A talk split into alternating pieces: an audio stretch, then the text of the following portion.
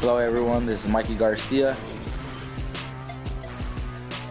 Yo, it's your boy, the odd guy himself, Malik King Scott. Hi, I'm Charlie Edwards. This is Fast Eddie Chambers, and you're listening to the Box Hard Podcast with my main man, Joey Coastman. Hello, everybody, and welcome to episode 26 of the Box Hard Podcast. I'm your host, Joey Coastman. I'm joined as always by Ayaz Sumra. Ayaz, how you doing? I'm good, Joey. How are you? Very good, very good. Now, like any other time, we're not going to waste any time. We're going to just jump straight into part one on this week's show, of course, the review part of the show. We're going to start over on the Friday. Of course, there was a card that took place over at York Hall the British home of boxing, really. Gary Corcoran topped the bill. He moved to 15 and 0 he was fighting for the vacant WBO Intercontinental Super Welterweight title. He beat Danny Butler. So Gary Corcoran now 15 and 0. Moving down that card, Tom Baker was also on the bill. He was fighting for the vacant English light heavyweight title. He moved to 13 and 0. He picked up that title. Sorry, um, Gary Corcoran won his fight unanimously after 10 rounds, and of course Tom Baker as well, unanimous win after 10 rounds. Also on that bill, Romeo Romeo. He moved to 10 and 0. He picked picked up a TKO in the seventh round against Michael Dufek. I know that straight after the fight, Ohara Davies, of course, everybody will know about him, signed with Eddie Hearn. He was actually at that fight, so he there was some sort of altercation between Ohara Davies and Romeo Romao after Romeo Romao's fight. Uh, Ohara Davies captured what was going on on his iPhone, I believe, but the sound was I don't know why, but the, when the video went up, there was no sound on it. But basically, there's there's hopefully going to be a fight. I think Romeo Romao will be happy to have that fight. I think Ohara Davies wants a piece of him, so that'd be a really interesting fight if we get to see that down the line. Also on the bill, of course, Boy Jones Jr. He picked up a second round KO, so he now moves to seven wins, and of course he's got the one draw. Anthony Yarde also on the bill. He picked up a TKO in the first round, so Anthony Yarde now five and oh, marching on to big, big, big things. Elsewhere in Aberdeen, Scotland, Gary Cornish returned to the ring after his first round slaying by Anthony Joshua. So Gary Cornish back in the ring. He fought a guy who only had one win, four losses, and one draw going into this fight. It was only a six rounder, but Gary Cornish picked up a points win after six rounds. Later on in the evening, over in California at the Fantasy Springs Casino, Antonio Orozco, who is a welterweight to watch out for, believe me, he moved to 24 and 0 with a TKO in the first round over Miguel Acosta. Also on that bill, Jason Quigley moved to 10 and 0. Again, he got a KO in the first round over Freddie Lopez. So Jason Quigley, another name to watch out for, of course, if you don't already know. Okay, that's really it for Friday. We're now going to go over to Saturday. We're going to start nowhere else but the Wembley Arena. We're going to talk about the top of the bill fight. Of course, Nick Blackwell was defending his British middleweight title against Chris Eubank Jr. Nick Blackwell 19 and 3 with one draw going into this fight. Chris Eubank, of course, 21 and 1. Chris Eubank ended up getting a 10th round TKO. The reason it was a TKO was because the doctors stopped the fight. There was a huge, grotesque swelling above Nick Blackwell's left eye, and the doctor decided to stop the fight. Nick Blackwell, if, if anybody tuned into the fight, if, ever, if if anyone saw the fight, of course, subsequently after that fight, Nick Blackwell was rushed to hospital, and it was revealed that he had a bleed, I believe, on his brain or on his skull. I'm not too sure, but he was placed into a medically induced coma in order for his body to recover. So um, it's not one of those things where he was beaten into a coma and he slipped into a coma and lost it for a while. He was actually placed into a coma for the better of his health, really, so that he can recover quicker. So, um, just to give his body a rest, really. Again, I'm no medical expert, but like I say, Nick Blackwell, our prayers are with you on this show. We wish you the absolute best. Just goes to show, Ayaz, that this sport really, you know, this is a rarity that stuff like this happens, but you know, this thing can happen at, at the pinnacle of the sport. Our heart, like you said, goes out to Nick Blackwell and hopefully gets better. Yeah, absolutely. Um, of course, yeah, Chris Eubank is now the new British middleweight champion with a record of 22 wins and the one loss. Moving down on the undercard now, Hughie Fury. Unfortunately, his fight wasn't televised. He moved to 19 and 0 with a points win over Dominick Guinn. Also on that bill, Ricky Boylan. He picked up his 14th career win, so his record now 14 and 3. He picked up a points win after six rounds. Also on the bill, of course, Frank Buglioni he picked up a TKO in the first round, his first fight with his new trainer, Don Charles. So Frank Buglioni now 18 wins, two losses, and the one draw. That's it for Wembley. We're now going to go over to Sheffield Arena. Top of the bill, Kell Brook. He took care of his mandatory Kevin Bizier. Kell Brook now 36 and 0. He took out Kevin Bizier in the second round. So he picked up a TKO in the second round. Of course, he defended his IBF World Welterweight title. It was a good fight, whilst it, well, it wasn't a good fight. It was a one way pasting, to be honest, Ayaz. But again, Kell Brook really does look the goods now, doesn't he? Kell Brook is a very good fight, and look what he just did to Kevin Bizier within two rounds. That got rid of him, but now he needs to have a big fight in the summer. Yeah, we cannot wait to see who he's going to fight. Hopefully, Eddie Hearn can land a massive fight, whether it's in the UK or the USA, really. Yes, like he should have a fight against the winner of Bradley Pacquiao. There's rumours uh, regarding Miguel Cotto, Keith Thurman versus Porter. There's another fight, Danny Garcia. He just needs to be in a big fight now to show like how good he is. Yeah, I, I, agree. I agree. I'd be happy with any of those. But yeah, the way he took care of of, of Kevin Bizier was, you know, just as expected. A lot of people thought he was going to beat beat him within six rounds, but he took him out in two. So impressive stuff from Kell Brook, and that really is the way you deal with a mandatory challenger. So excellent stuff from Kell Brook. He marches on. Uh, also on that bill, Luke Campbell, he picked up the vacant Commonwealth lightweight title. He actually defeated Gary Sykes, and this was a TKO in the second round. Of course, Luke Campbell, this is an impressive win for him, so it's good for him to pick up the vacant Commonwealth title. So Luke Campbell now 13 and 1. Also on the bill, David Allen. It was a strange old fight. He was supposed to be fighting Richard Towers. That ended up not happening. David Allen fought late replacement. Woo! Jason Gavin. And of course, David Allen picked up his ninth professional win. He's obviously got the one draw on his record, so nine wins, one draw for David Allen. It wasn't really a fight, to be honest. Jason Gavin came for um, basically for the money, I believe. He his corner stopped the fight at the end of the fourth, and he didn't come out for round five. It was it was a bit of a rough and tumble fight. There was a point where they both went down on the floor. It was almost like a bit of WWE style wrestling. David Allen was very very disappointed after that fight. I've seen an interview with him, and. Um, he was very disappointed about that fight. Also on that bill, Adam Etches. Um, just before we talk about his fight, whilst this whole situation has been going on with Nick Blackwell, Adam Etches has actually took time out to create a GoFundMe page so you can actually give um, a kind donation to Nick Blackwell.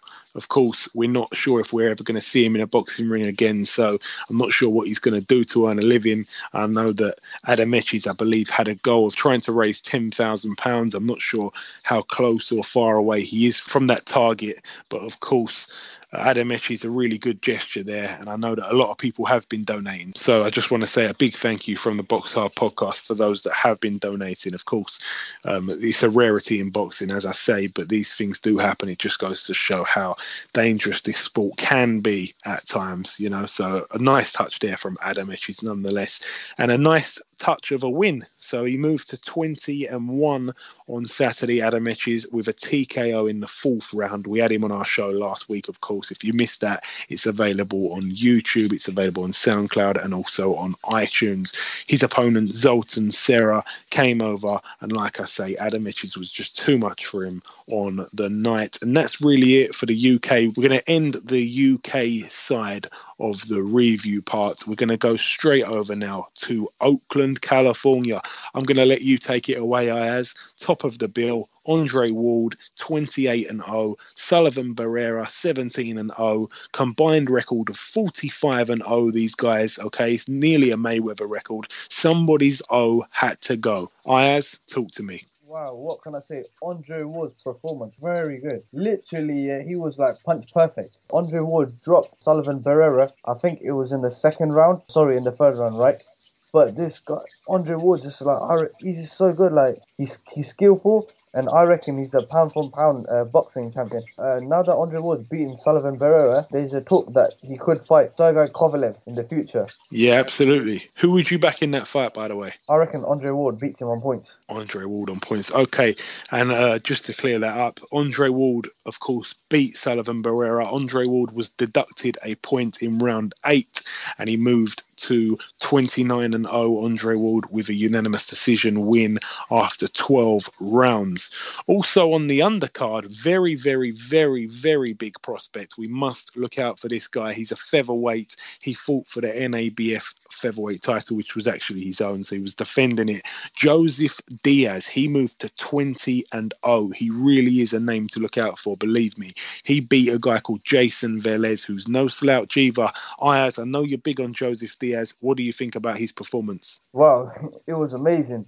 This this guy, I reckon, in my opinion, he's the next big star in boxing. Yeah, absolutely. I'd actually like to see him, um, you know, perhaps in in the next few months or whatever really move up on that world stage and just just just see where he is maybe fight a few guys who have fought for a world title just to get that measuring stick out and see how close he is to that type of level but i really think he is the goods if i have to say so myself um, definitely i'd like to see him in there with i mean could you just imagine if we saw joseph diaz in there with someone like lee selby what a fight that would be Oh, what a fight that would be! Yeah, that would be amazing. Absolutely, absolutely. Okay, we're going to leave the review inside of things right there. Ayaz, I believe that you've got a little bit of news for us just before we welcome on our first guest. Conor Nigel Benn has signed his professional contract with Matchroom Sport and will be on the undercard of Martin Joshua on April 9th. Absolutely. Again, of course, this is son of a legend, really, son of the Dark Destroyer.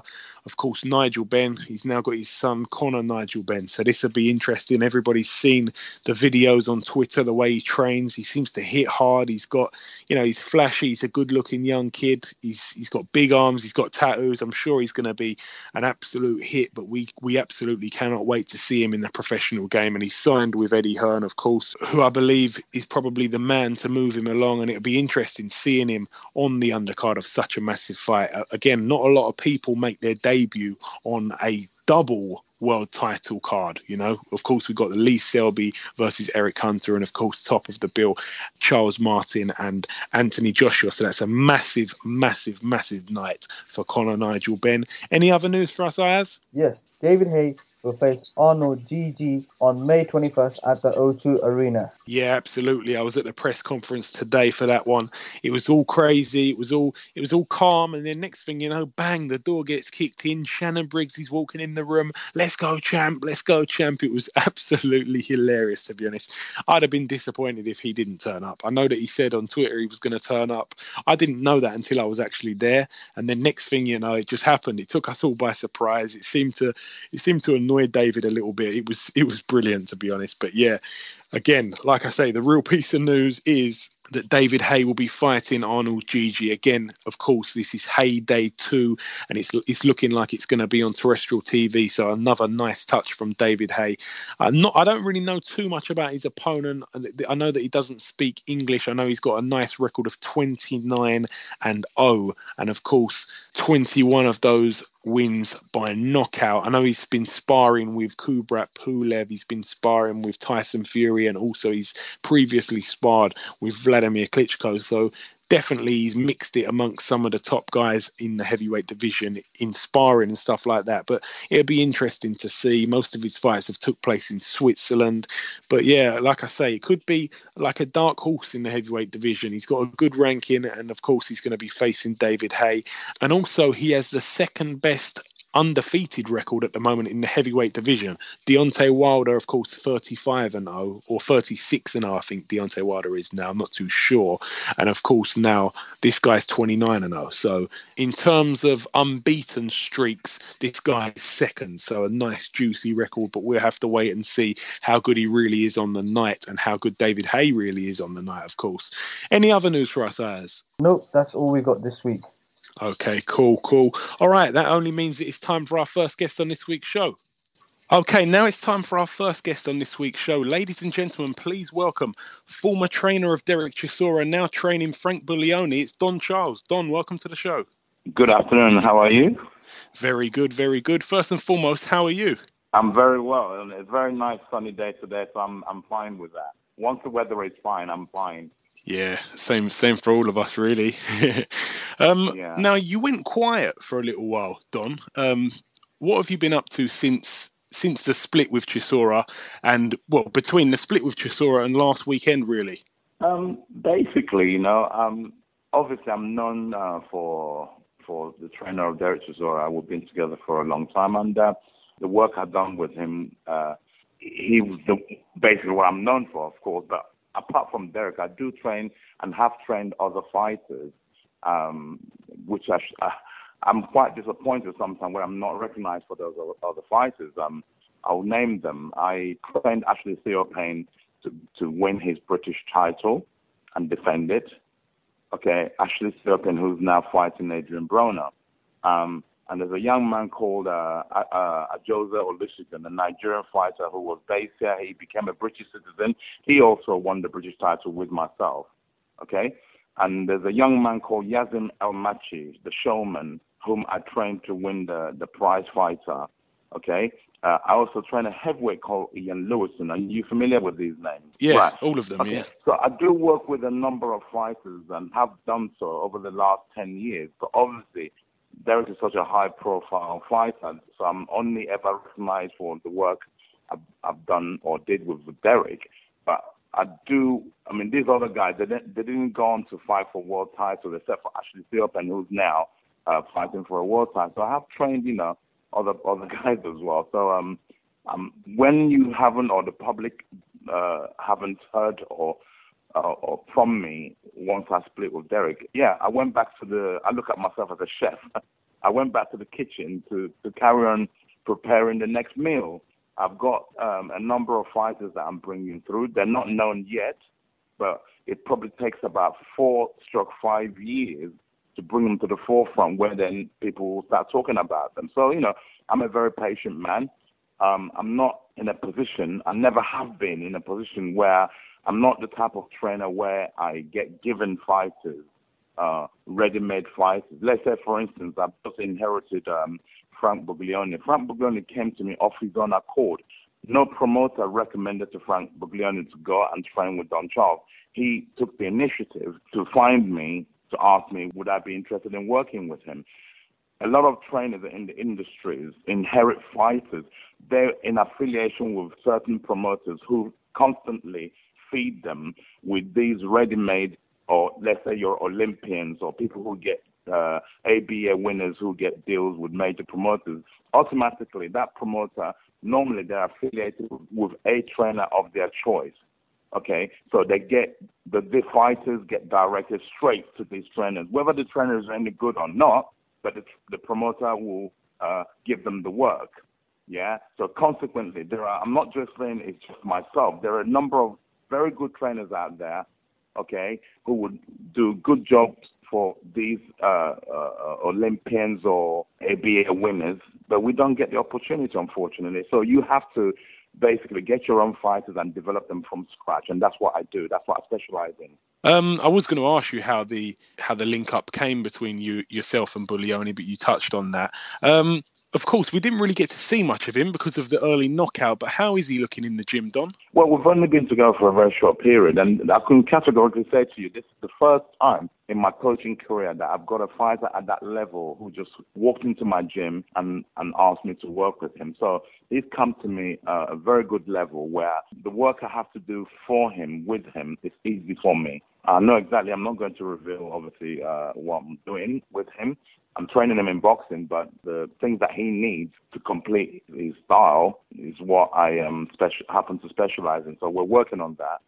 And um, you're going to see a, a guy who, um, like I said, I'm excited about. Because this is the first time I can categorically say to you, I've uh, gotten into my camp a guy who's uh, very well schooled, very disciplined, and yeah. So I'm going to do some wonderful things with him in boxing because, um, like I said, I normally have to spend years and years and years of developing uh, uh, fighters from from from the grassroots, which I don't mind doing because I'm currently doing that anyway with about about five fighters in different weight categories. I'm, I'm I've been um, developing in the last couple of years, and, and like I said, it will probably take another couple of years before they'll start becoming British champions and uh, Commonwealth European champions. And uh, hopefully, if we carry on doing the good work, they'll end up on the world stage.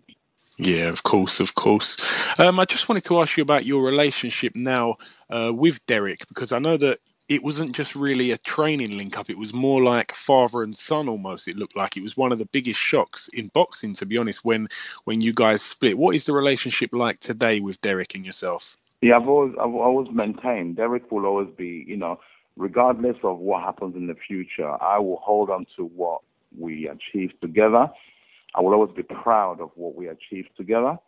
Um, I'm disappointed in the sense that I don't feel I, com- I got to complete what I started with him. The aim was for us to go to the World Championships, win win the world title. In fact, I'll go as far as unifying the, the world uh, the, the belt.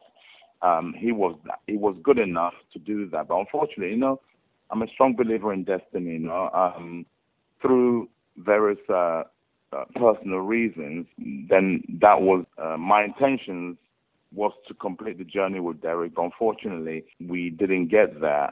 Um, we failed. We, we, we, we had a challenge at the world title with Vitaly Klitschko. We, we fell short.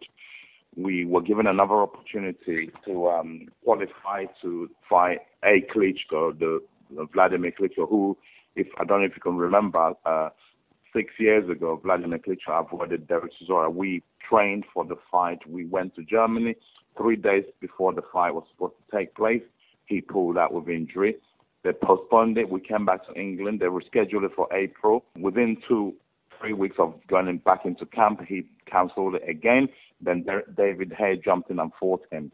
So it's almost like it was never meant to be for us. Uh, this, uh, me and Derek winning the world title doesn't mean that Derek can't go ahead and do it. He can do it. He's got the ability to do it, provided he still remembers the dream that we had, the promise we made each other that nobody gave us a chance initially.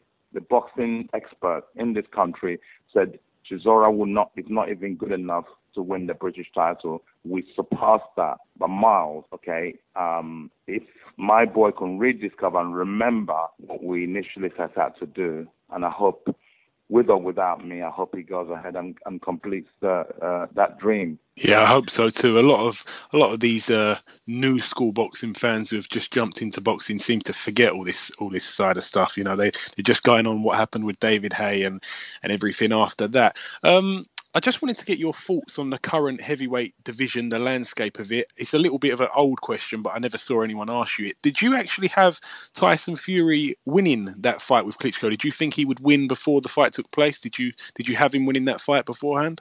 Yes, I did actually. I was probably one of the few people that believed that Fury would do it.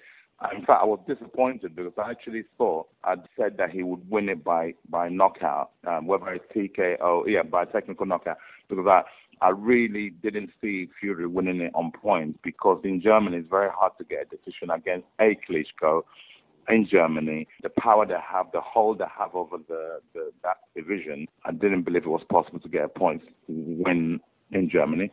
Um, I, I thought he will stop Klitschko, and he came near to stopping Klitschko. And I believe if you watch the fight in round 11, he had Klitschko going, and I think had the referee not intervened, I think he, uh, he would have definitely got rid of Klitschko. And unfortunately, the referee intervened, intervened and saved Klitschko from, from that.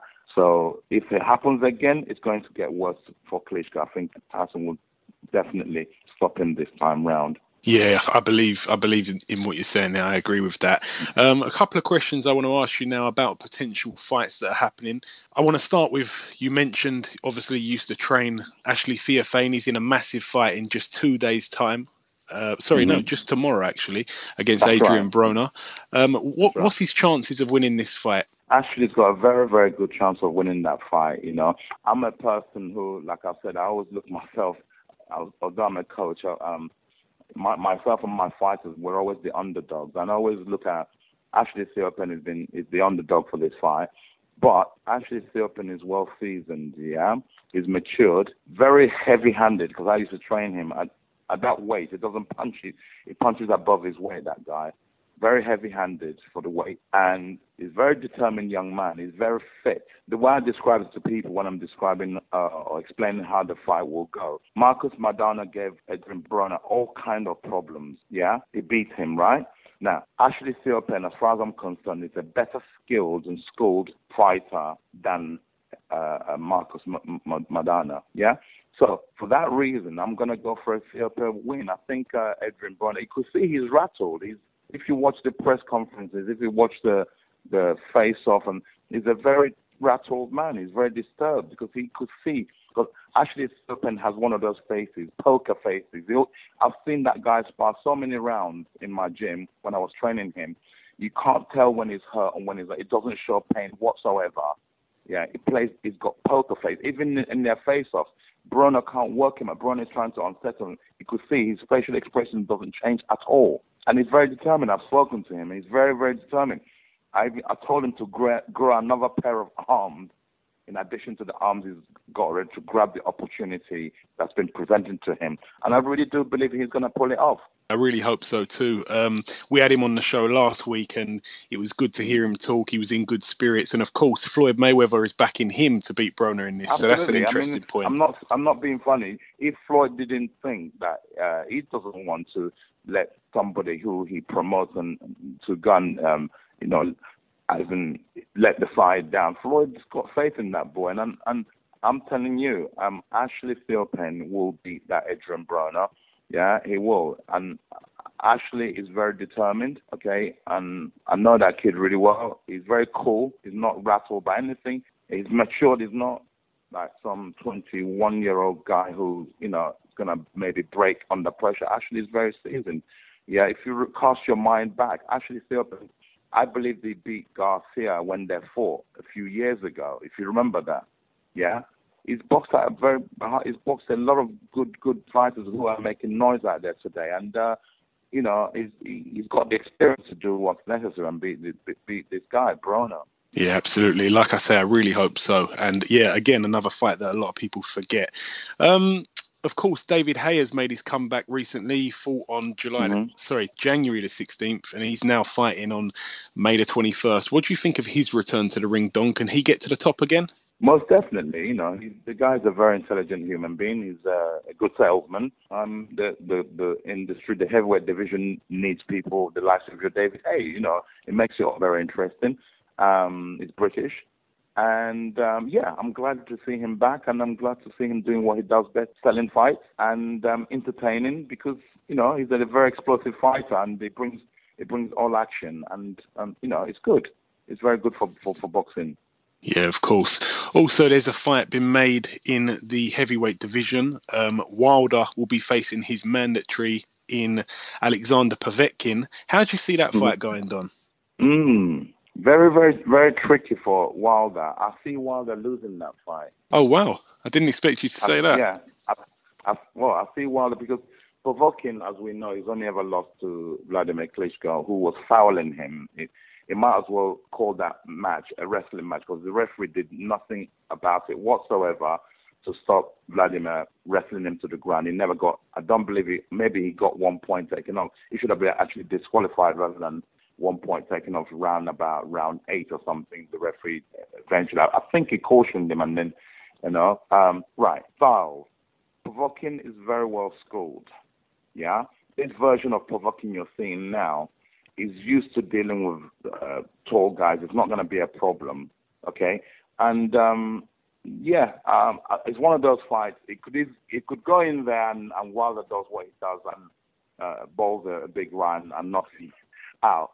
But I, some reason, I've just got, I've got my reasons, but I, I believe when I look at the fight and dissect it technically, how it's going to go, I do see Povetkin. He's got the experience. He's been in there with top opposition all through his career, and I think I could think uh, I'd hate using the word upset, you know, because he's got every Povetkin has been established much much prior to um, uh, Wilder coming onto the scene and and, uh, and and doing what he has done remarkably. He's done really really well, Wilder. Yeah, he's really surprised me his performance against Stiverne.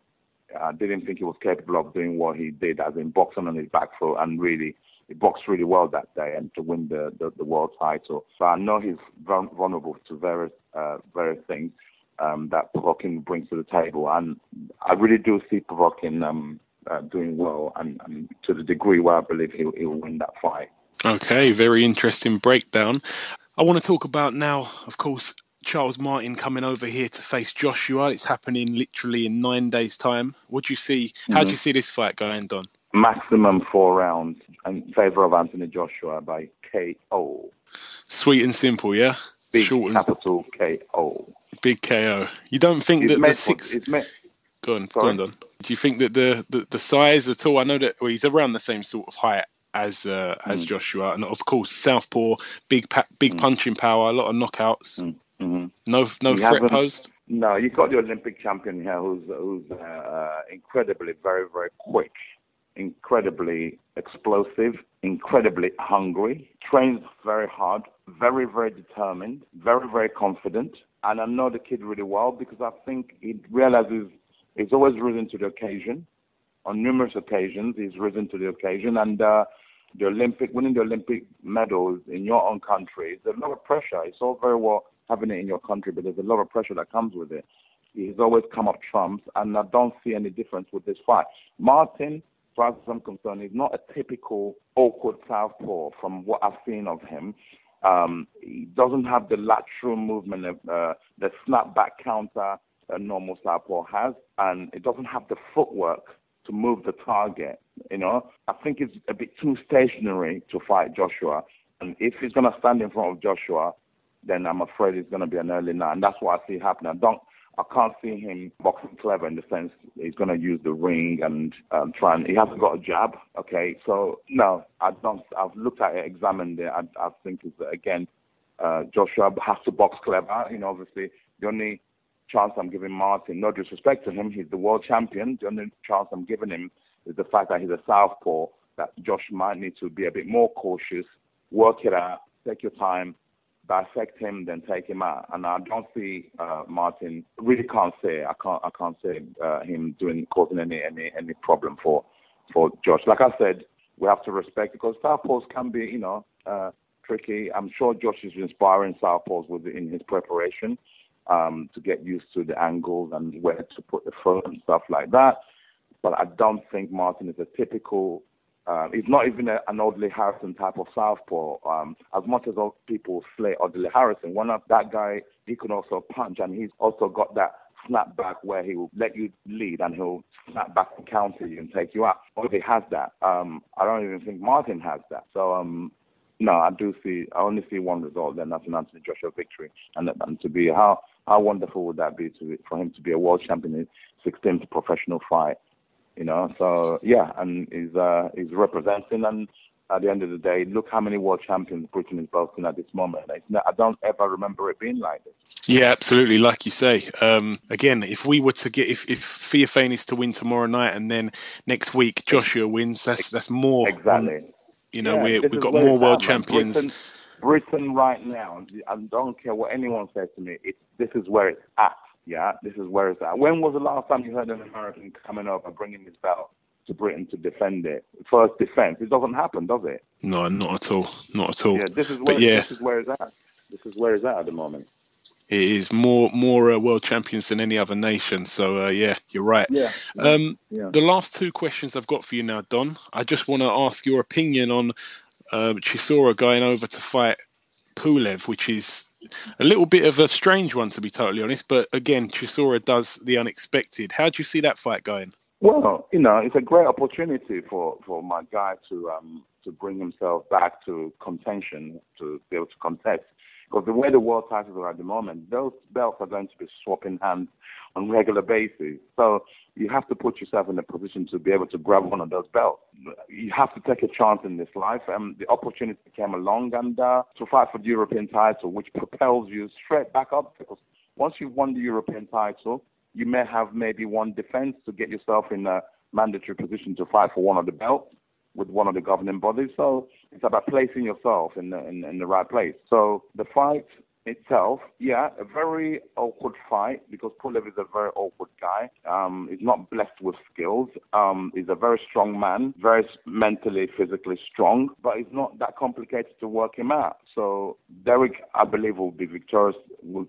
In that fight, and provided he uh, remembers the style that he we originally practiced, he has to practice it, go through his drills, and um, stay hungry, desire, and uh, go and do what's necessary. And yeah, I, I think Derek beats him all day long. I really do because you know you you you have to do, and I believe he will remember. I've spoken to him. I've reminded him what he has to do. Although we don't, I'm not working with him. Uh, the reason you're calling me and, and giving me an interview, um, again, the name, uh, my name is Don Charles, but I'm only known because uh, I worked with someone like uh, Derek Chisora, who um, brought me the recognition through our achievements we, we achieved together. So um, he still calls me for advice, and the, the advice is always there. Yeah, of course, of course.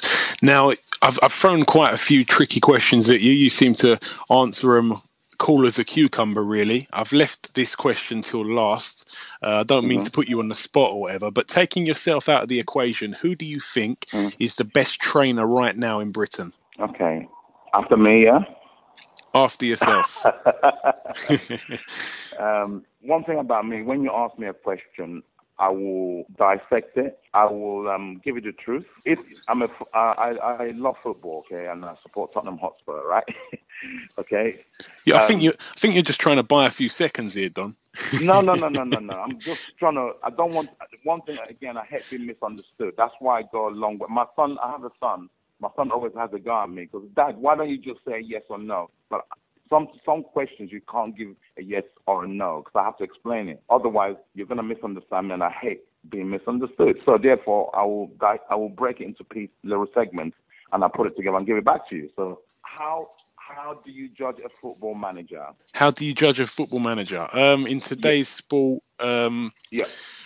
Well, really, it would have to be on success. Thank you. That's that's all I wanted to hear. Right. So based on success, based on achievement, at this present time, you have to give it to Joe Gallagher. Based on what, based on uh, what the guy has achieved in the last four, five years, you have to give it to him. Yeah, no, like I say, no one can argue with that. He, he has got a lot of success at the moment, and of course, he's got Crolla you, you don't, and you the don't rest get, of the guys. You, you don't get, you know, that's why I'm, I'm, I'm here for the long run, and by the grace of God, God gives me strength and health, stay healthy. I intend in the next 10 years, because I've already put 10 years into it, and I fell very short with, with Chisora. I came very near, but we fell short. In the next 10 years, I will produce champions after champions in different weight categories. Yeah? So, unfortunately, I've put 10 years in and I haven't produced a world champion. I've produced three British champions in three different weight, weight categories prize fighter champions, Southern area champions, European champion. So, have not produced a world champion. So therefore, that's my quest is to produce world champions in different weight categories, and I will do that in the next 10 years. So right now, yes, someone like Joe Gallagher is right up there. He will, he's the number one coach in this country based on achievements. Yeah, um, what he's produced and achieved. You, you, if you differ, if the your listening uh, audience uh, disagree, well, let's have a debate debate about it. Tell me will put. It's not just about one person producing one person. Then they, you can't become uh, the best coach in the country on, overnight because you've trained one champ, world champion. No, it has to be all the other fighters you train. What have they won? British title. Every title counts, from Southern Area title to British to Commonwealth to European to then to world. You have to take all those in account because a football manager have you won the FA Cup? Have you won the Carling Cup? Have you won the European? Uh, it's all the cups. All the cups matter. So when you're judging uh, the trainer uh, on their, uh, you have to take into account what they've achieved over over the over the years. Yeah, definitely, definitely, excellent stuff. Okay, listen, Don. Um, thank you very much for giving us a bit of time. Thank you very much for giving us your insightful views. Uh, you're a true gentleman, and I wish you the absolute best with the success with Buglioni and the other guys coming through. Don, thank you very much. Thank, thank you, bro. It's my pleasure. Okay, now it's time for part two on this week's show. Of course, on part one, we do the review part. On part two, we do the preview part. Now it's time to do the preview part. We're going to start on the Friday. We're going to start over in Washington, D.C. Top of the bill, Adrian Broner. He defends his WBA World Lightweight title against Ashley Theophane. We had him on the show a couple of weeks back. Adrian Broner, of course, 31 and 2. Ashley Theophane, 39 and 6 with one draw. This will be an interesting fight while it lasts, Ayaz this is going to be such a good fight, and I reckon, in my opinion, Broner's going to beat him on points. Oh, it's a tough one to call. It's a tough one to call. Remember that, of course, Mayweather and Broner were really, really good friends. I'm not sure what the relationship's like now, but this is the first time that uh, Mayweather's actually siding with someone against Broner. So of course, this is this is a first. Mayweather believes, like I say, I'm I'm, I'm quoting Ashley Theophane here. Mayweather believes that Ashley Theophane can beat Broner. That's the reason why he made the fight. So it's going to be an interesting contest. I really cannot wait for that one. It's I really cannot wait for that one. It's it's definitely a must see. Also on the undercard, Robert Easter Jr. He's 16 and 0 at the moment. He faces Argenis Mendez, who has a record of 20 23 and 3 with one draw. Also on that bill, Gervonta Davis. Now we know that he's got a close knit relationship with Mayweather. He's at the moment is 14 and 0. He faces Guillermo Avila, who has a record of 16 and 5. Gervonta Davis, remember that name, I'm telling you. He's in the super featherweight division and he really is going to burst on the scene soon enough. Anthony Peterson also on the bill. That's the brother of Lamont Peterson. He has a record of 36 and 1. He faces Samuel Kotey Neequaye, who has a record of 22 and 1. That should be a decent little scrap.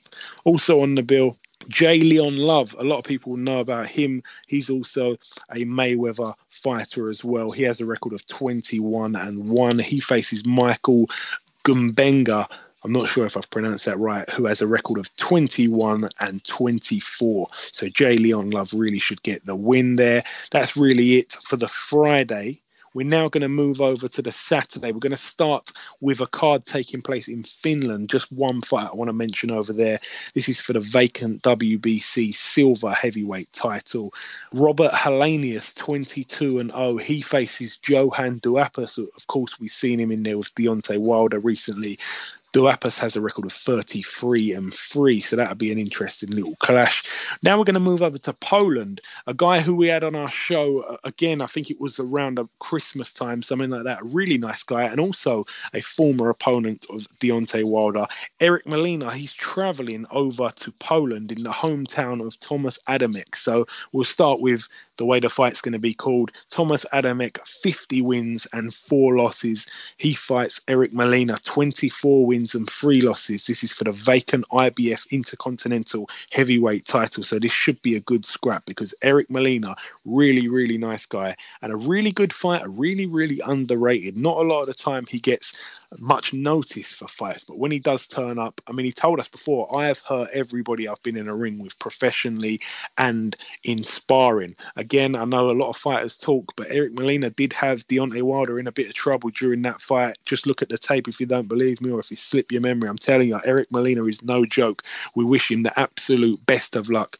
And in my opinion, I, I really, I'd like it, I'd like to see him win. It's going to be a tough fight. We know that Thomas Adamek is past his best. Ayaz. Could this be the the right time for Eric Molina to get a seriously notable win on his record. He will be, in my opinion. I reckon. I reckon he'll be good if he wins this fight yeah, definitely. It will definitely set up some big clashes in that division.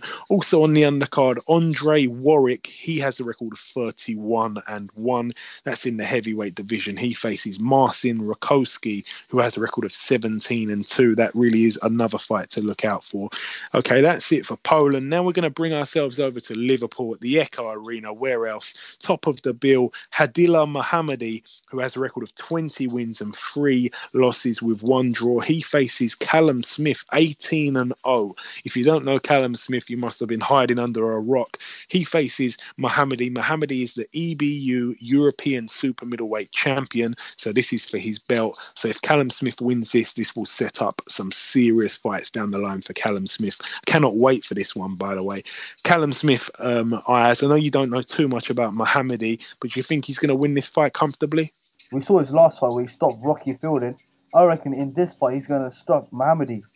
Yeah, you got a good point. You know, I wouldn't want to bet against Callum Smith getting the knockout. He seems to get a lot of knockouts. The better the opposition, the better he performs, I almost feel as well. Also on that bill, as you just mentioned, Rocky Fielding, he comes back to the ring. He faces Christopher Rebrasse. Again, Christopher Rebrasse, we've seen him in there with George Groves and, and a couple of others.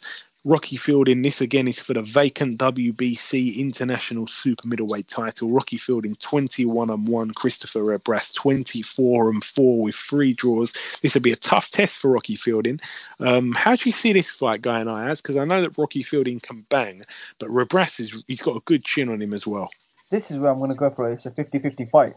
Mm, I'm not too sure I'd say it's a 50 50. I definitely think that Rocky Fielding has got the edge, and I really hope I'm right because if Rocky Fielding loses to Christopher Rebrasse, then he really has to drop down a level. Um, also, on that undercard, of course, Scott Cardle, the rematch between Scott Cardle and Sean Masher Dodd. This is for the British lightweight title. Of course, they fought last year. It was a good fight, and this is the rematch. Scott Cardle 19 and 0, Sean Dodd 10 and 2.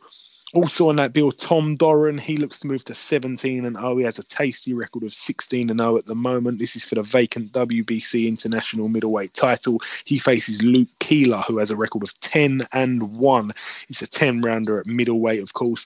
Also on the bill, Paul Smith, he gets back in the ring, 35 wins, six losses. He faces Daniel Reggie. I think this is just like a keep busy fight. It's only a six rounder just because Paul Smith really wants to get back into title contentions. Daniel Reggie has a record of 28 wins and 13 losses.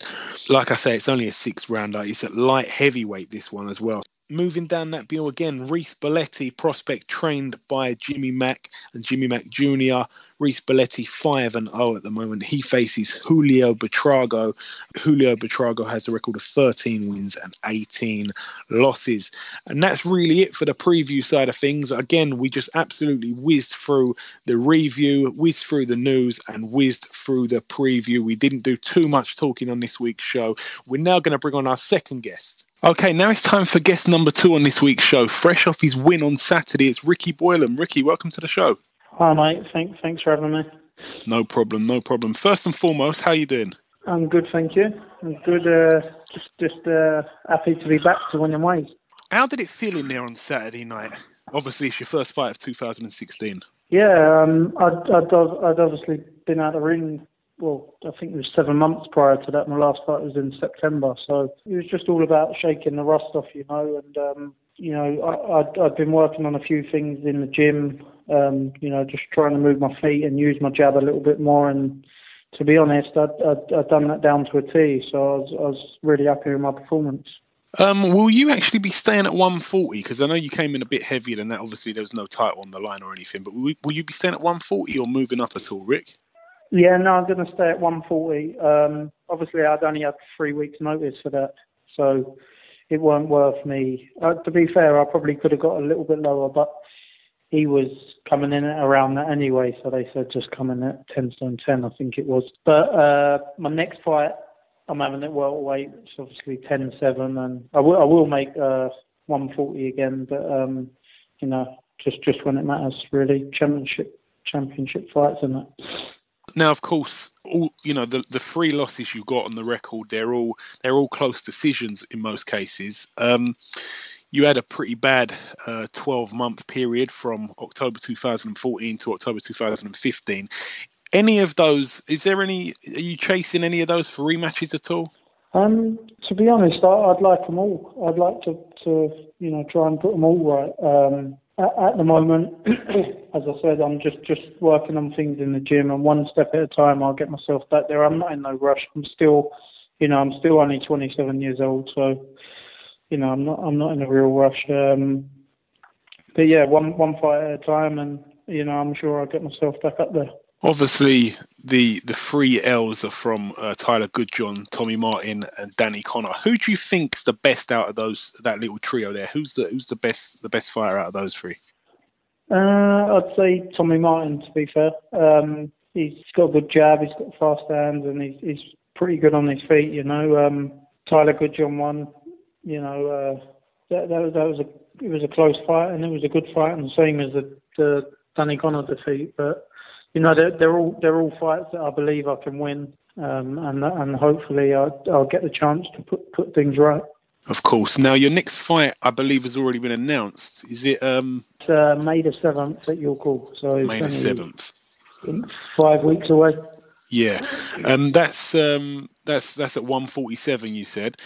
Is yeah, it- one four seven. Any idea of who you're going to be fighting yet? I know we're we're a, few weeks out, but any idea at all? But I'm I'm not too sure yet. They only announced it yesterday. Uh, they only asked me if I want to get on the show yesterday. So you know, I've, I'd obviously just boxed, and I, I'd said to a few promoters that if any opportunity comes for me to get on their shows, then just please let me know. And you know, this coming up, so obviously I only box at the weekend just gone. So I just want to stay as busy as I can now. Really, that'll be two fights in two months basically. So it'll be good.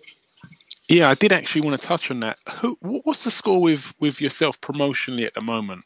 Um, obviously, I was, I was with Matchroom, and uh, but my con- my contract ran out about I don't know, I think six months ago, something like that, with them. But I'd still been boxed. No, it was, it was longer than that. It was about a year ago actually. My contract ran out, but I'd still been boxing on their shows. So yeah, you know, obviously the opportunity came back up to to sign with them again or whatever. And I'll jump at it, but um, at the moment, as I said, just just one step at a time, and uh, work my work myself, work my way back up there. Yeah, so I'm, I'm not not promoted by no one at the minute, but just going to box on whatever show I can get on, and then go from there. Yeah, I mean that that may be that may be the best thing to do, to be honest, at the moment. Um, how important is it? This is a bit of a silly question, really. But how important is it for 2016 uh, for you to get back to winning ways, of course, and put that 12 month dark period behind you? You know, finally. Yeah, I, it's, it's massively important, you know. Um, there was there was a couple of times in the Tommy Martin, all, all them three three defeats. I truly believed that I was I was going to beat them all, and uh, you know, as I said, I was going. I had a little bit of a bad bad run, and you know, I think it showed in the ring. But um, hopefully, uh, I can start to show people that I, you know, I can box. I've got a good boxing brain when I use it, and you know, I'm not just a one-dimensional fighter, come forward fighter. So yeah, it's is very important these next next 12 months, and you know, I believe I'll get myself back up there. Now I know that, of course, you're training. Um, you, you, you Cameron has got you doing quite a few drills now. Uh, how has that changed? How has that changed the way you were training before? How has that? What's that done for you, uh, fitness-wise? Uh, Cam- Cameron's brilliant, to be fair, but you know, I, I always, no matter what fight, from from the very start, or even my amateur career, I've always had myself in top condition, you know, and um, you know, Cameron Cameron's just just uh, pushing me that little bit further. But I was training with Cameron even when I was in Manchester, but I would come back the odd weekend here and there, and, and then do my sessions with him, but obviously now I'm back down here. I've, I've been doing two sessions a week with him. So yeah, he, he gets me in good condition and you know gets me nice and strong at the weight. So it's good. Now I know that you're not you're not one to sort of start calling people out, but is there anyone on the domestic scene at the moment you've got your eye on? I know that you want to chase those three rematches, but is there anyone apart from those those fights there that you got your eye on at fighting in the future?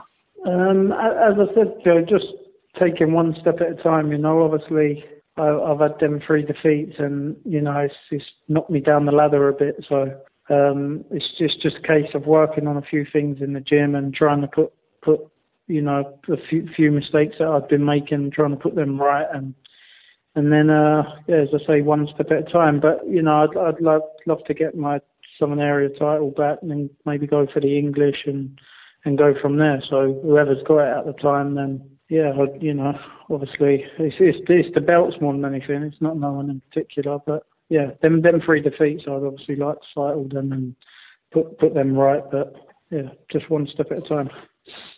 Yeah, I really hope you get that because, like I say, those those defeats were, were were close, all of them, to be totally honest. So it's not like Yeah. you, you know your career's not not not not written off anytime soon. Um, who is the best in your opinion at 140 domestically? I know that we've got the likes of Jack Catterall coming through. A lot of people would probably say him. Um, do you think he's the best at 140, taking yourself out of the equation? Um, in in all honesty, I've not seen lots of Jack. You know, I've, I've seen bits of him, and I see him box some Argentinian guy, and and to be honest, I wasn't overly impressed, and that's no disrespect to Jack. you know, as I say, I wasn't overly impressed. But the Argentinian, he looked very awkward, to be fair. So 140, uh, you know, obviously you got Lenny Daws. He's, you know, he's he's, he's a great fighter. He's he's experienced and that. Um, it's John Wayne Hibbert who's doing well. Um, do you know what? I, I, I couldn't even put put it on one person who, who I'd say the best is in Britain. Um, Tyrone Nurse is another one who's really skillful. You know, if if Tyrone could punch, he'd he'd go all the way, I believe. But um, he's he's the most skillful, I, I think, out of, out of the 140 division at the minute. One name that you didn't mention there, um, he's actually in a massive, you know, in a world title fight tomorrow night. We we sometimes Ashley forget he's British, of course. Yeah, Ashley Theophane. Yeah. Um, how do you see that fight going down between Adrian Broner and Ashley Theophane? Do you give him any sort of a chance, Ricky? I, I pray to God to God he wins. You know, uh, he, he's not he's not done anything. He, he's had it the hard way the whole way along. You know, and uh, I was I was sparring with him about probably about eight weeks ago, nine weeks ago, and had a good spar with him. Um, I hope I hope as I say I hope he does it, but it's it's a big ask. You know, um, hopefully he's he's very fit. Ashley all the time. He's you know he's he's strong. So I just you know hopefully he can catch Broner and get him out of there. But it's a big ask. Yeah, of course, of course. All right, uh, the last question I'm going to ask you now, just your prediction on another upcoming fight. Um, it's kind of that welterweight. It's kind of that its own division, really. Uh, Canelo and Khan. What's your views on that, Rick? To be honest, I, I've, I've I've always, you know, when it was announced, Canelo's an amazing fighter, but I think if Khan boxes the right fight and uses his hands and feet, I I truly believe that he can beat Canelo. Um, I know he's the underdog, but he has got very very fast hands and fast feet, and if he doesn't, you know, get involved when he doesn't need to, then as I say, I think he can beat him. God willing, God willing. All right, Rick. Just before I let you go, I want to give you an opportunity to uh, shout out any anyone you want to shout out, or say a thank you to any sponsors or anything like that. Yeah, just a big thank you to my main sponsors, Robor Cups, um, GVC Vans, Muscle Food, Usama, and Nuffield Health. Excellent stuff. All right, Rick. Listen, thanks for giving us a bit of time so close after your fight. I wish you the absolute best. I wish you uh, all the luck and hope that hope that you get those rematches and and you know and show them what what Ricky Boylan's all about. No problem. Thank you very much. Okay, now it's time to conclude episode 26 of the Box Hard podcast. I've been your host, Joey Coastman. Ayaz Sumra has been Ayaz Sumra. Thank you very much to our two guests that joined us on this week's show, Don Charles and Ricky Boylan. Again, a massive thank you and the biggest thank you to the listeners that have listened this far. Thank you for giving us your ears yet again this week. We'll be back next week with another big show. Please keep retweeting, favoriting, liking, subscribing, and all the rest. And we'll be back next week with another buster of a show. Until then, take care.